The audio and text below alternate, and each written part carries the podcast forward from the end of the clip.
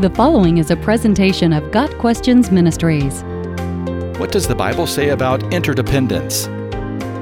Interdependence is the state of being dependent upon someone else. An interdependent relationship is one in which two or more people rely on each other to help fulfill needs, whether they be physical, emotional, or spiritual. While the Bible doesn't use the term interdependence, it does have a lot to say on the concept.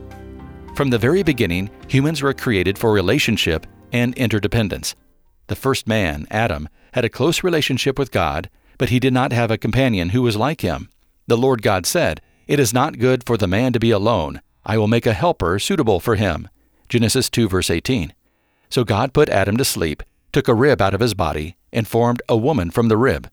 He presented the woman to Adam as his lifelong companion, the one to share Adam's dominion over creation and with whom Adam could fulfill God's plan for reproduction. With these first two people, God set the pattern of interdependence for all future mankind. As people began to fill the earth, societies were formed, and the concept of human interdependence played out in these larger groups. Within a society, people relied on one another to function. Individuals took on different roles to help provide for the needs of the whole. Some produced food, raised animals, built dwellings, cared for children, and so on. In Old Testament times, God's chosen people, the Israelites, lived in a close knit society comprised of twelve tribes descended from the twelve sons of Jacob. When the Lord liberated his people from slavery in Egypt, the tribes traveled together, living and working as one large group. They took possession of the land God had promised them, and even though they eventually became more and more spread out, the individual tribes continued to function interdependently through trade, ruling kings, shared land, etc. As time progressed and society continued to evolve, interdependency still formed the basis for any people group, and this has continued today. Not only is interdependence foundational to societal living, it is also God's intention for all Christians. After Jesus ascended to heaven, he sent the Holy Spirit to believers.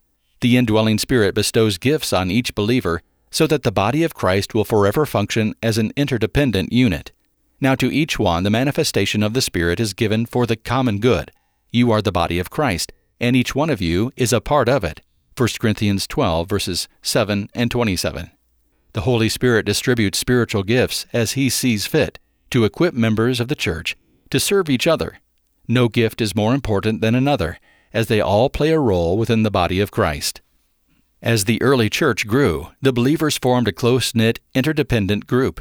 They devoted themselves to the apostles' teaching and to fellowship, to the breaking of bread and to prayer. Everyone was filled with awe at the many wonders and signs performed by the apostles, and all the believers were together and had everything in common. They sold property and possessions to give to anyone who had need.